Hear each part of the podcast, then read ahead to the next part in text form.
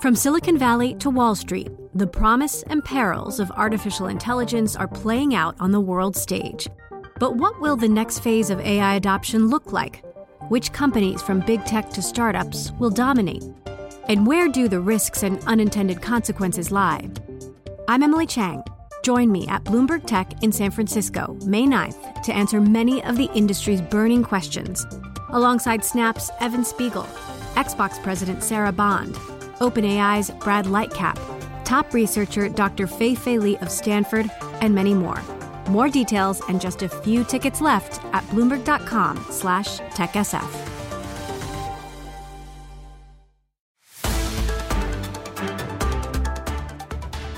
Welcome to Bloomberg Opinion. I'm Vonnie Quinn. This week, if the Fed successfully engineers a soft landing, that does involve companies having to pay more to borrow for quite an extended period of time and finding it that much harder to pass costs on. John Authers on how a soft landing for the economy does not mean a soft landing necessarily for markets. Also, Alexis Leondis and how exactly you can be making a quarter of a million dollars a year and still be living paycheck to paycheck.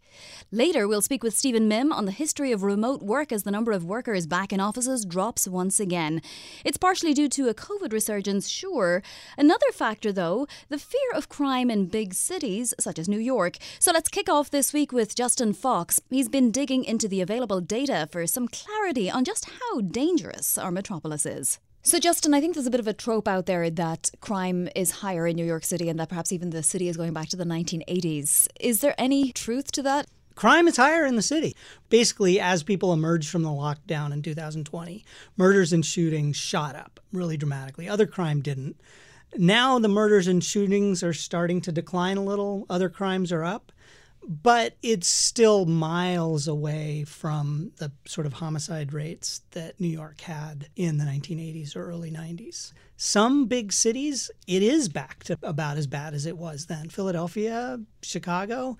But what's kind of funny is not New York, not LA, which seem to be the places getting the most publicity about crime. Exactly. So you write that the rate in 2021 is still less than a fifth of what it was in 1990. I think a lot of people will be really, really surprised to hear that. But it's not the case all over the country.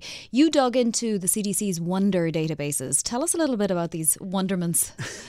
Yeah, I, I mean, I'd heard about them before the pandemic, but I first waded into them, sadly, not long after the pandemic started.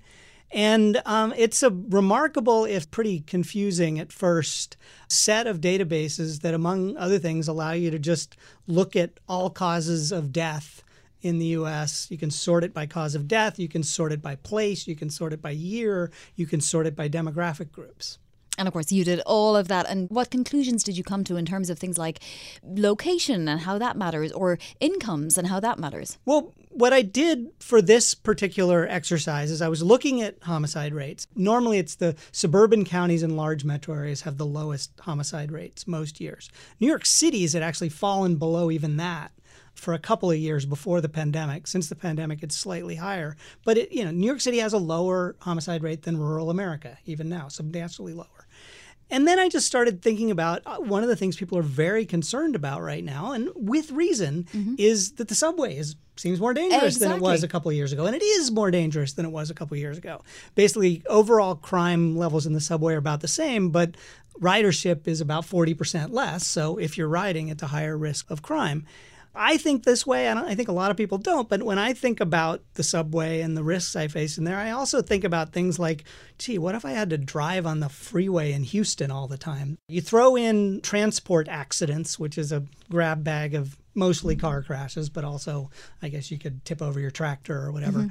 And you put the two together, and suddenly New York City goes to being much safer than any other broad classification, three times safer than rural and small town America. Brooklyn and the Bronx come in a respectable 48th and 127th place in the country's mortality rankings. Did you expect that?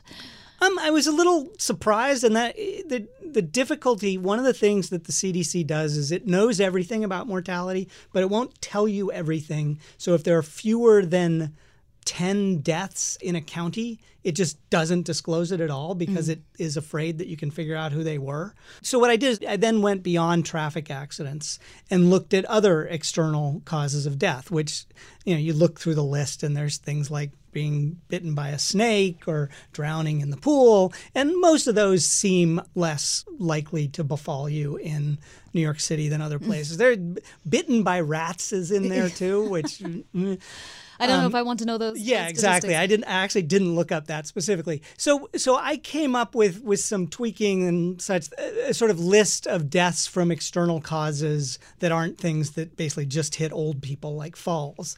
And when you do that list, what you get is the counties with the lowest mortality rates include a lot of yeah brooklyn the bronx a bunch of wealthy suburban counties and definitely New York City and the New York metropolitan area are among the safest places in the country overall. The police officer's job is not to find out what is the psychological profile, what is if the person has other issues at home. That's our job as a city. Their job is to take dangerous people off the street. My job and the job of my agencies is to prevent people from being dangerous. What should the mayor be doing? He comes out and he gives press conferences, he talks a good game, he obviously has good intentions. At the same time, attitudes aren't changing, behavior isn't changing, and there's still such a huge question mark over remote work and whether it's necessary or not to go into the office. And this isn't the answer to all of that. I mean, things have been getting worse in New York over the past couple years. It looks like the murder wave is fading, but other kinds of crimes are up. And so, you know, it's someone who felt comfortable coming into New York four years ago, it's reasonable that they might feel a little less comfortable now. What is just so striking, though, is when you look at it and you have this broader view of what risk is than just violent crime you know, and there are arguments for and against doing it that way, then New York is a really safe place, one of the safer places you can be in this country. Some of the received wisdom is still true, unfortunately. For example, the city of Baltimore's homicide rate is still a staggering 58.5 per 100,000 residents. That's twice that of Chicago and more than 10 times New York City's, as you point out. So there are other places where it's yeah, still. urban crime is not a myth. Yeah. And you know, crime in New York is not a myth, but it's just it's so much lower than in other cities and in a lot of places that aren't big cities. And as Justin points out, even the safest areas in the US remain killing fields compared with most of Western Europe. In Paris, for example, the homicide rate in recent years below 1 per 100,000. Don't forget, get in touch via Twitter at Vonnie Quinn or email vquinn at bloomberg.net. Opinions and comments always welcome. So, if you're not going into the office for whatever reason, you might be repeating a pattern from past eras. Let's get to University of Georgia history professor and Bloomberg opinion columnist Stephen Mihm. So, Stephen, telecommuting has obviously been around for a long time, but we don't often think about its origins. Talk to us a little bit about how it developed in the first place. So, it goes back to a kind of heady period in the 60s when some urban planners and theorists of urban life who were concerned about traffic congestion, especially in places like Los Angeles, began to think about whether it might be possible to substitute communication for transportation. In other words, have people communicate with their offices rather than commuting to their offices. Hmm. It began with a, a couple kind of obscure articles in academic journals, as movements oftentimes do. Mm. And then in the late 1960s, there was a good illustration of some of these concepts that the government sponsored not because it was trying to prove that telecommuting could work, but it was trying to do something else, namely run the space program. Right. And so the system emerges from the Apollo moon landing program. Explain to us what it is. Right. So the Apollo missions were extraordinarily complex, and they linked all of these different contractors and mission control areas and military people across the country. And so these people had to communicate in real time, and you, you couldn't just keep flying them back and forth across the country. So the federal government set up these things called Apollo Action Centers, which were prototypes of a kind of telecommuting, meaning that people in different parts of the country would gravitate toward their local control center and tap in via this two way speakerphone connection that the government set up that worked at 50 kilobytes per second for mm. communicating data, which is one one thousandth of our current upload speed. Oh my gosh. and after they finished it, they did a cost assessment and they realized that they had saved from a dollar they plowed into this, nine dollars in travel and salary costs. Wow. And so that was pretty dramatic. And so one of the people who had worked for NASA was this guy, Jack Nilles, who was a rocket scientist, kind of worked on classified projects. We don't even know what he did, mm-hmm. honestly. Mm-hmm. But he went to University of Southern California, which was, of course, traffic congestion central. And it was there that he took command of a team of people who wanted to figure out if there were a way to kind of implement some version of this for civilians. And they came up with this pilot program with an insurance company where they did the exact same thing, but in LA.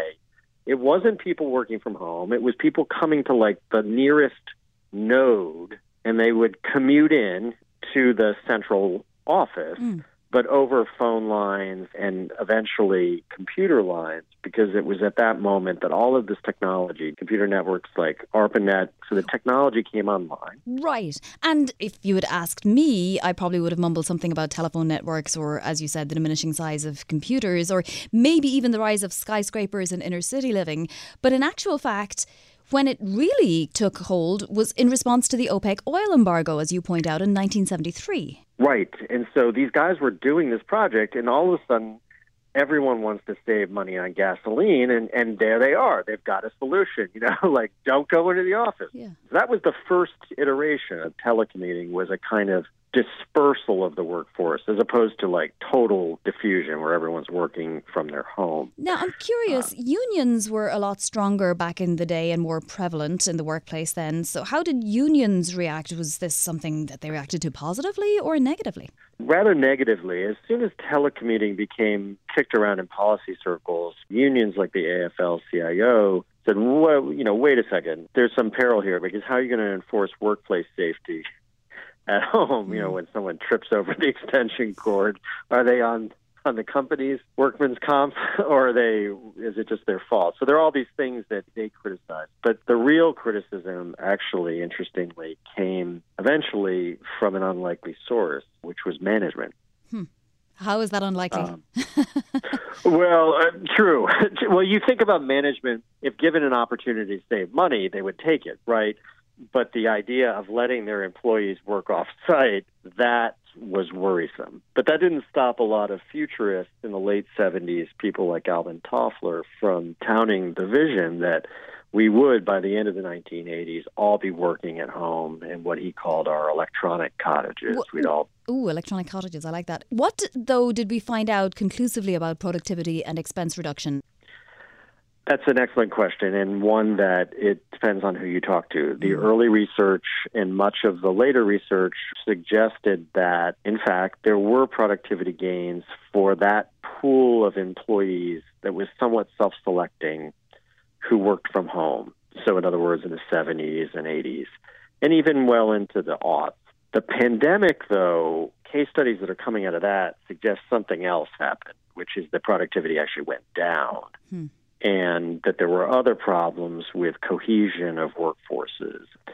This is probably easier to square than it sounds, namely that like if 3% of your workforce is working off site and they're really well suited for that kind of work, fine. But when you take everyone and send them home to their electronic cottages, to use Toffler's phrase, a lot of them are trying to contend with everything from like walking the dog to caring for toddlers to doing everything else that they really would prefer not to be doing while they work and previously had divided. So there may be ways in which these two experiments, the experiments of early telecommunicating and the pandemic experiment, are really apples and oranges in terms of yeah. cases. Well, the other thing, and, and, these are very much ongoing investigations, how much did cities and do cities and their planners have a say in the remote versus in office workplace debate? It would seem like they would want to have a say, and obviously some cities are very much suffering post pandemic because of remote work, other cities are thriving.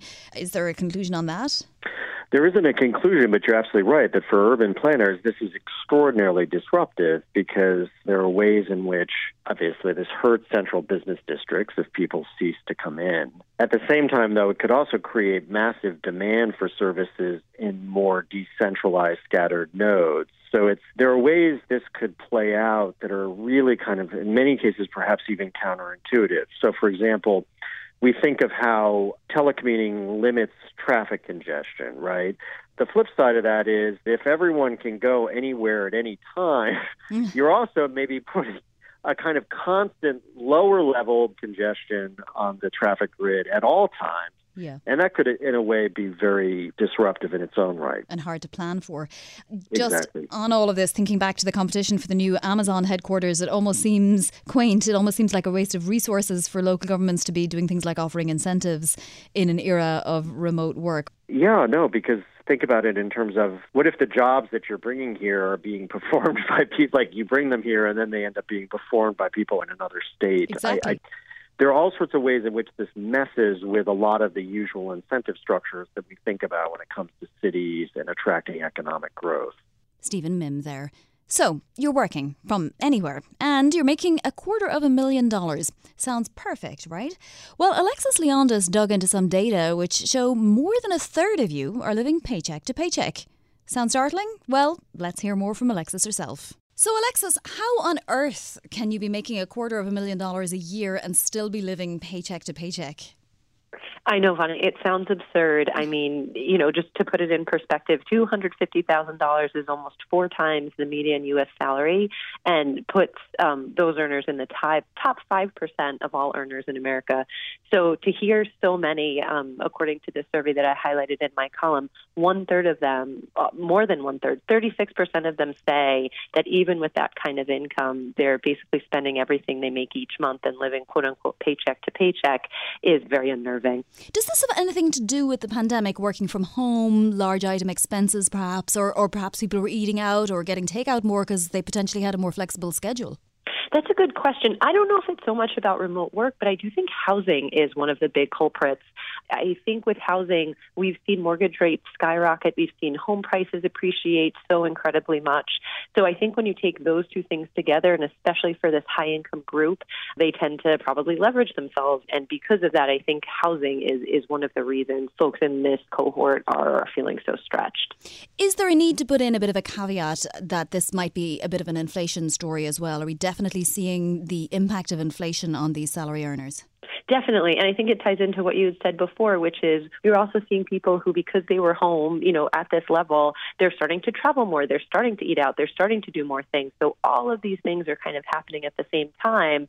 And right now, they've been lucky enough to have their student loan payments on hold. Yes. Um, but that's going to change soon. So that's something really people have to start thinking about and budgeting for. That was really eye opening. So hundreds of dollars a month that would have been potentially coming out of that salary is on moratorium because they're taking advantage of the student loan repayment moratorium. So, what happens when that kicks back in again, assuming it does?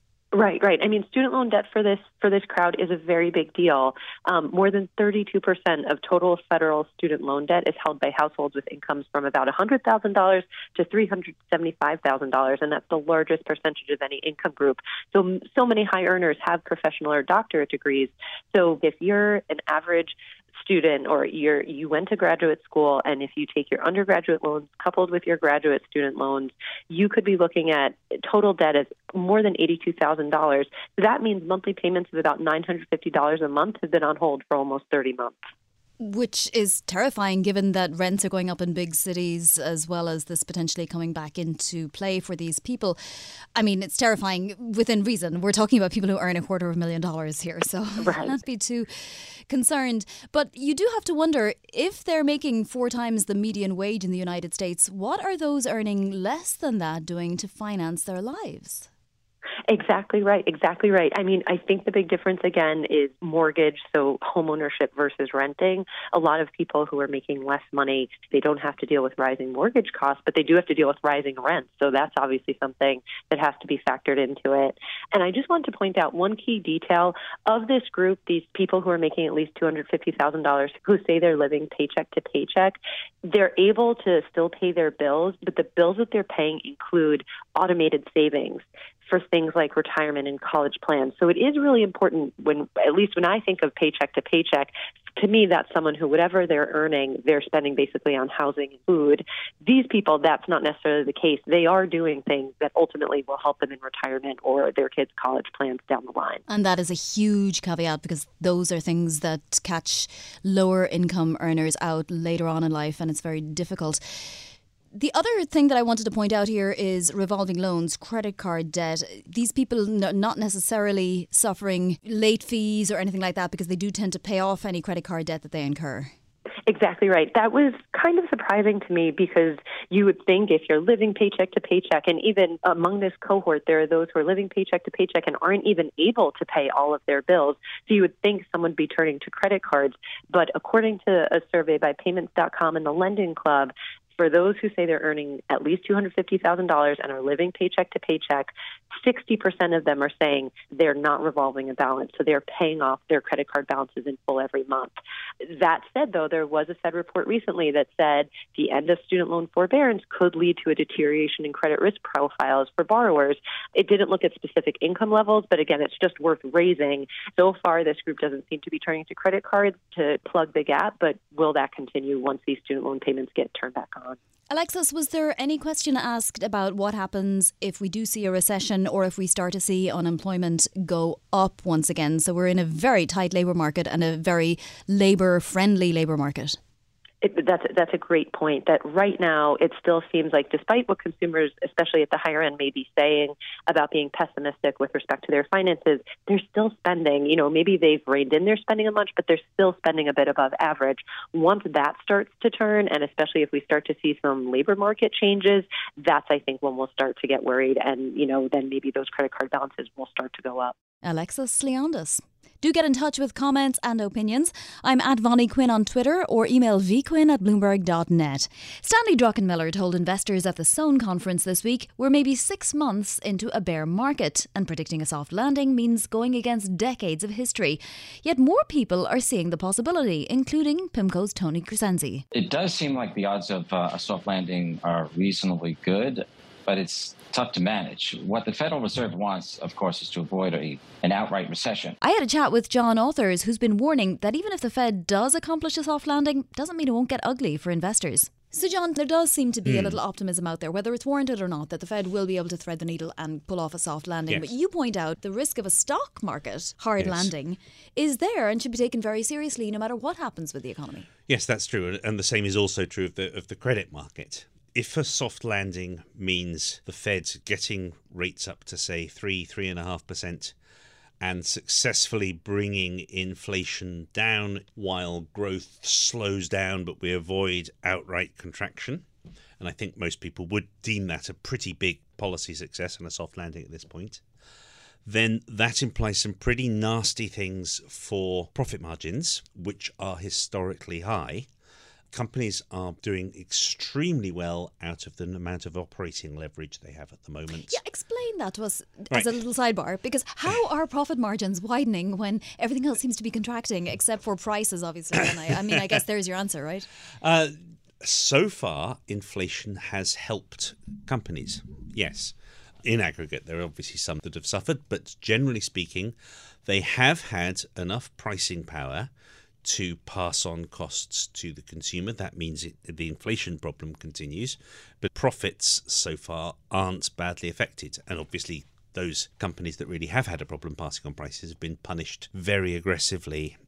Now, you are at a point where I think there's a number of factors behind this. You could get into the political issue of whether it's due to the lack of antitrust and the fact that there's limited competition these days but low rates is a very big part of it. If you can borrow as cheaply as you've been able to for the last decade or so, it's that much easier to make a profit on what you sell. And it does seem like input costs aren't going up as much as yes. they're putting prices. Um, and that basically means if the Fed successfully engineers a soft landing, that does involve companies having to pay more to borrow for quite an extended period of time and finding it that much harder to pass costs on, and that comes out of their profits. Now they have been borrowing at yes. frenetic rates, and as you point out, you know companies with strong balance sheets are maybe not even exactly in fashion yeah. these days. Will they even need to borrow for a while? That would be it'd be nice if they didn't. The problem, I suspect, is that uh, a lot of companies are working on the assumption that they can roll over their debt pretty quickly. So the rate may not matter so much. It's whether the availability of credit to roll over loans once they come due. That could be much more of an issue because that's the way you get into suddenly having to pay a higher rate and finding it much harder to do that. Now, that does become an issue because the market has been rewarding companies for paying out dividends, for doing stock buybacks, generally things that don't help you strengthen up your balance sheet. If you have protracted higher yields, and again, we're not talking stagflation, Paul Volcker 15%. If you're just talking about yields staying where they are or a little bit higher for a year or two, that very much changes the mathematics for companies. What happened to the idea of the fortress balance sheet? That's an interesting one. I, I think partly you do have an array of companies bought to an extent that they became overpriced on the back of the strength of their balance sheets. One of the great appeals of the FANG stocks was that they were seen almost as a modern day equivalent of treasury bonds in that you were so confident that nothing was going to go too wrong there. They were going to keep making profits and they had barely any debt. Suddenly, egg on faces everywhere. Well, well, yes. Yeah, so, so, but there's still none of those companies I just mentioned is going to go bust anytime no. soon. I'm prepared to say that one on the record. and a bold call. Yeah, and um, so it's important to say that the fact that weak balance sheet companies are actually outperforming strong balance sheet companies quite significantly this year, which is an extraordinary thing to happen when rates are going up very sharply.